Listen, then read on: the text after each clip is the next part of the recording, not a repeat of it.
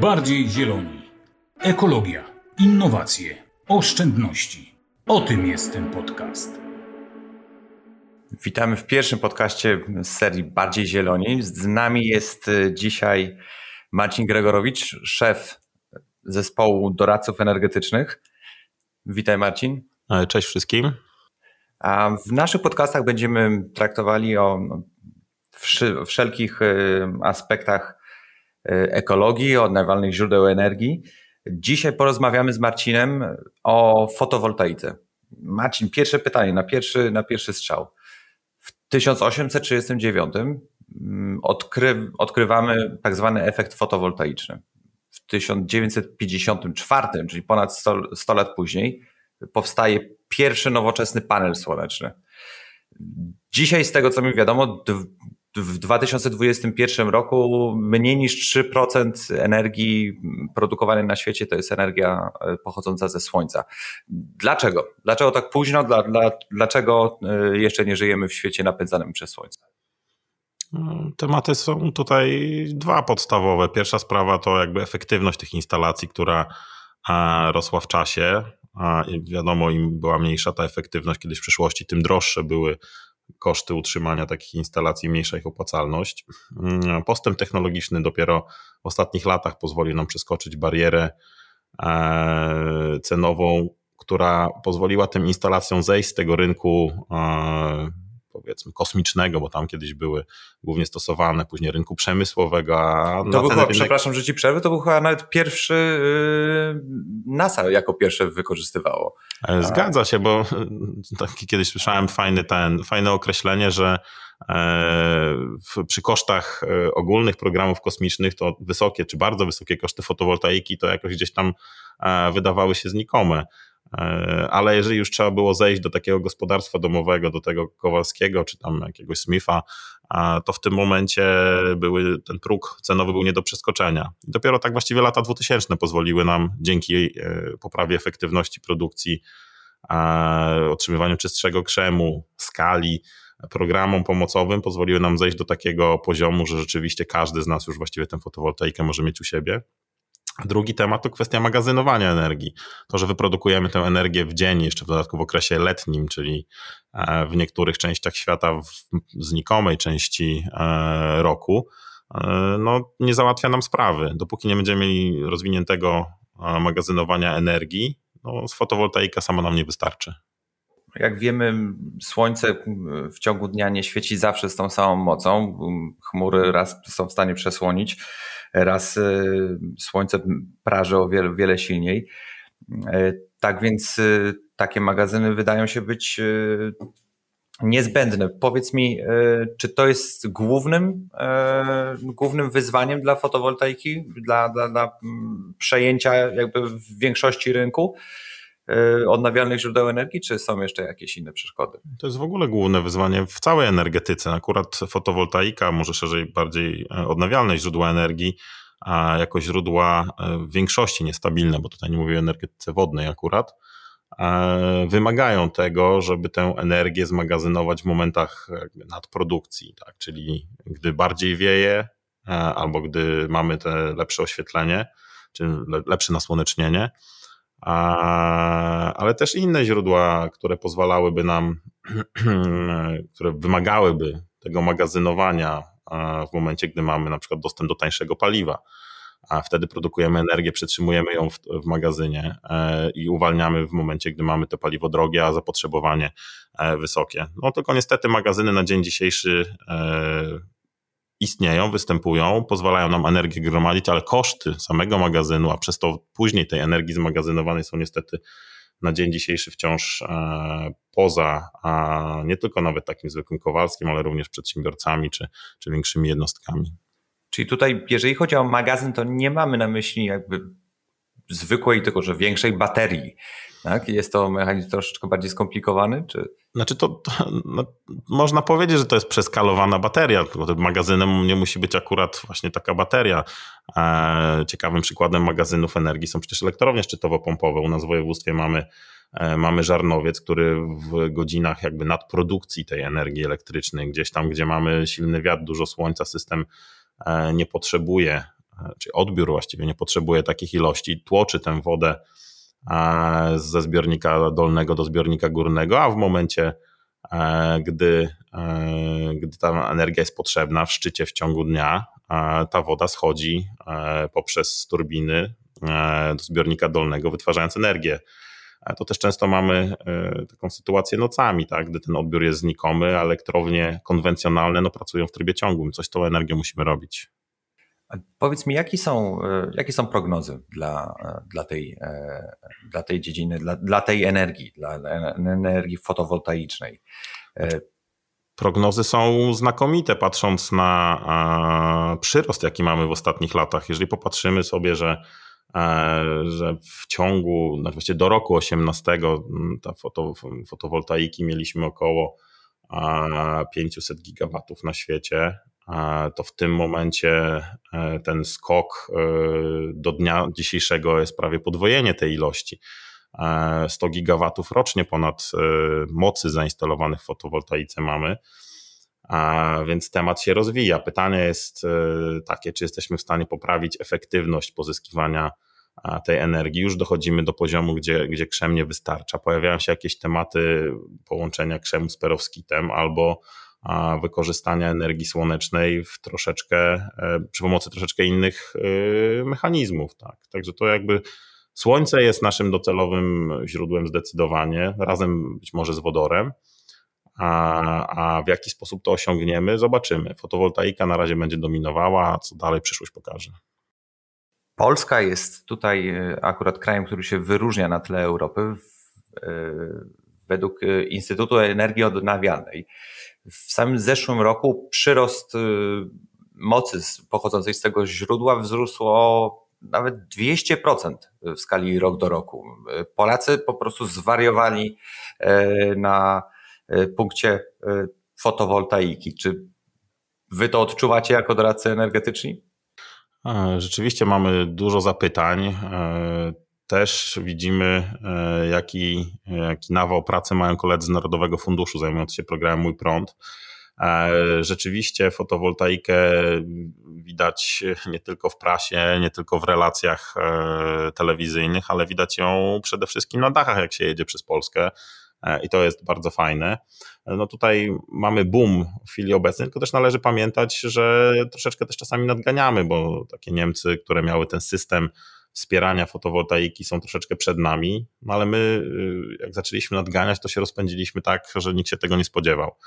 A więc y, należy się cieszyć, że ta fotowoltaika się rozwija, tylko też należy pamiętać, że, e, że ten gwałtowny rozwój też powoduje e, powstanie dodatkowych wyzwań są to wyzwania e, przede wszystkim dla sieci energetycznej polskiej, tak? Zgadza się, dokładnie. Tutaj potrzebne są potężne inwestycje w sieci e, dystrybucyjne przede wszystkim, czyli tam, gdzie, gdzie tę fotowoltaikę mamy podłączoną, a, i to zarówno w same linie, ale też przede wszystkim w transformatory.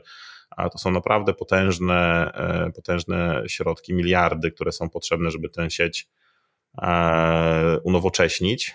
E, możemy stosować też inne rozwiązania, tak? Tutaj e, poza, poza tutaj dyskusją rozmawialiśmy o magazynach energii.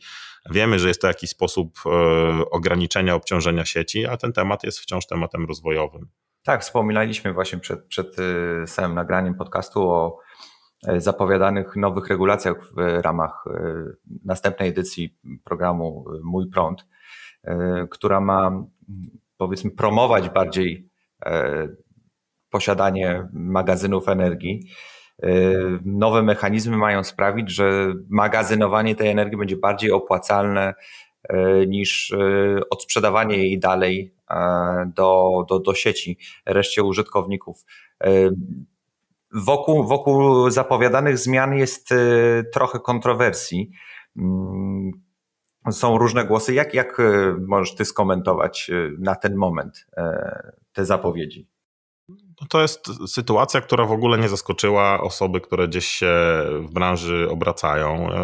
Rozmawiam z kolegami, którzy zajmują się instalowaniem fotowoltaiki i ten temat już od ponad roku się pojawia, że powstanie sytuacja, gdzie trzeba będzie dążyć do poprawy autokonsumpcji, e, czyli użytkowania tej energii bezpośrednio u odbiorcy bez, czy u prosumenta, tak, czyli u tego, który ją produkuje, bez oddawania jej do sieci, tak.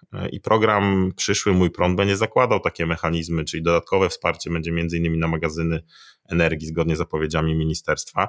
Czy będą jakieś kolejne komponenty, których się gdzieś tam mówiło, czyli systemy zarządzania energią, czyli magazynowanie nie tylko w bateriach, ale również w cieplej, ciepłej wodzie, e, czy kwestie związane z ładowarkami samochodowymi, no to, to zobaczymy. E, tak jak mówiłem, no mnie temat nie dziwi. E, myślę, że, że nikogo z branży nie poruszy. No kwestia tego, jak to zostanie rozwiązane dla osoby fizycznej rzeczywiście może być to szok, że rzeczywiście opłacalność tej instalacji jej tam spadnie o 30% czy 40% po wprowadzeniu nowych regulacji, ale ze względu jakby na wspólne, e, e, wspólne wspólny, interes. wspólny interes, tak, e, kwestie rozwoju czy tam odciążenia trochę sieci energetycznej, no to jest nieuniknione. Tak. Pytanie jest takie, jakie mechanizmy kompensujące tę niedogodność zostaną ostatecznie wprowadzone. Tak, jak najbardziej. Można zrozumieć każdego pojedynczego konsumenta. To te wątpliwości są jak najbardziej zrozumiałe. Inna sytuacja jest, kiedy mamy w kraju więcej producentów niż konsumentów. Znaczy, oczywiście nie jesteśmy jeszcze w tym e, momencie, ale nadmiar energii też nie jest tak e, dobry. Jest jeszcze jedna kwestia e, towarzysząca fotowoltaice mm, w ramach tego boomu i ogromnej popularności tego źródła energii, według prognoz Międzynarodowej Agencji Energii Odnawialnej w 2050 roku będziemy mieli taki ekstra bagaż w postaci 78 milionów ton zużytych paneli e, fotowoltaicznych. E, w skład tych paneli są, wchodzą komponenty nawet takie jak ołów czy grozi nam jakaś katastrofa naturalna, czy ogromne wyzwanie, czy może wielka szansa na recyklingowy, y, nową gałąź y, rynku recyklingowego? Jak ty to widzisz? To jest temat, który gdzieś tam przeciwnicy, e, przeciwnicy tego, tej technologii od razu podnoszą. E, ja rozumiem, że, że powinniśmy być świadomi, być przygotowani na to, ale tutaj też bym bezpośrednio, znaczy jakoś tak e, gwałtownie nie, nie panikował. Tutaj należy mieć świadomość, z czego się składa ten, ten panel. Te 70 parę milionów ton to w większości będzie szkło i aluminium, trochę plastiku. A kwestia związane z pozostałymi metalami, tutaj przede wszystkim miedź, trochę srebra, jakieś metale ziem rzadkich, to jest E, to, co możemy bez problemu w procesach wytapiania odzyskać. Jeżeli mówimy o krzemie, to same, e, same cele krzemowe też bez problemu są do odzyskania. Oczywiście, jeżeli nie są zniszczone w wyniku, nie wiem, pożaru instalacji albo, albo jakiegoś nie wiem, gradobicia czy innych takich mechanicznych, mocnych uszkodzeń.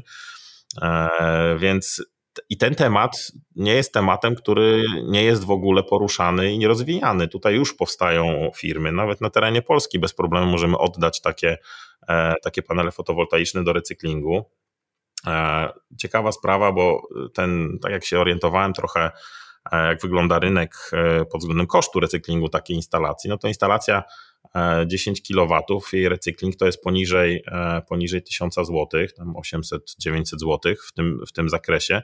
A jeżeli popatrzymy, ile taka instalacja nam energii produkuje, to tak licząc już, uśredniając e, produkcję tam na poszczególne miesiące w roku, to po czterech miesiącach te koszty recyklingu nam się zwracają, więc e, to nie jest coś, co jest w stanie jakby bardzo ugodzić posiadacza tej małej instalacji fotowoltaicznej.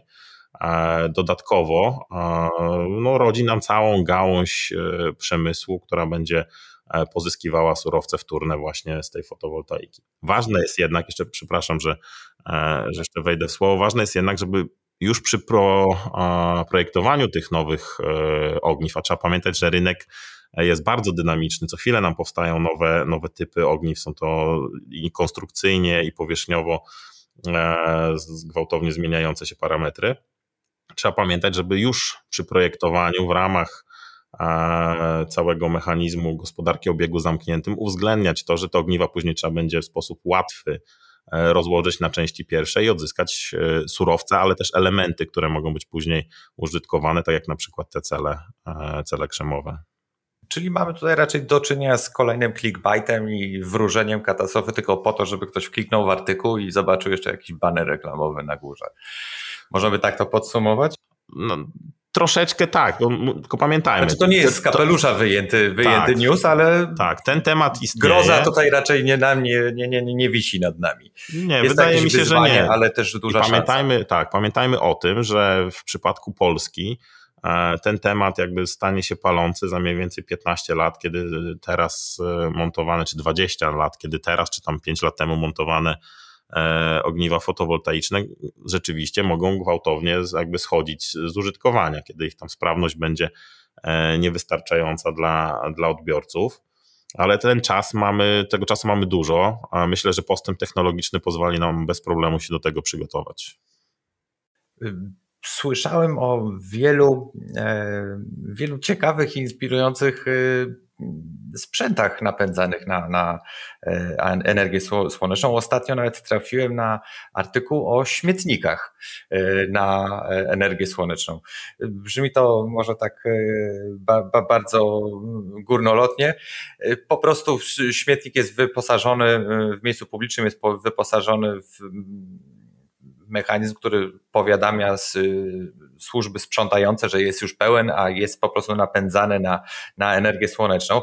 E, czy ty znasz jakieś przykłady e, wykorzystywania energii fotowoltaicznej, e, energii słonecznej, które ciebie samego zszokowały i, i, i zainspirowały?